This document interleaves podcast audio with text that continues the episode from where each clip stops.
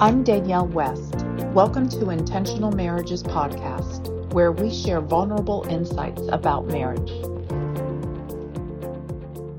Can't afford marriage counseling, but want to work on your emotional intelligence skill in your relationship? Well, you're in luck. On this podcast, we're going to walk you through great marriage assessment quizzes, which will develop more self awareness and build compassion into your relationship. You can also watch this episode on our YouTube channel. Just search for Intentional Marriages, and I'll also put a link in the show notes. Thanks so much for listening. So, you want to recover the closeness you have with your spouse but counseling's just not an option right now.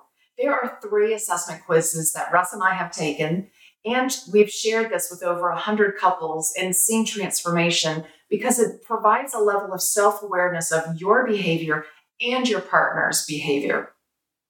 On a side note, obviously a counselor is necessary at times, so we've included a free download on the 10 signs that you should meet with a counselor. But back to the counseling alternatives let's dive into the three assessment quizzes that will help you gain self awareness. And who doesn't love doing quizzes? One of the first marriage assessments my husband and I took was called Break Free from Unhealthy Thinking by Intimate Encounters. It's a great resource. I'll have the book uh, link in the description below.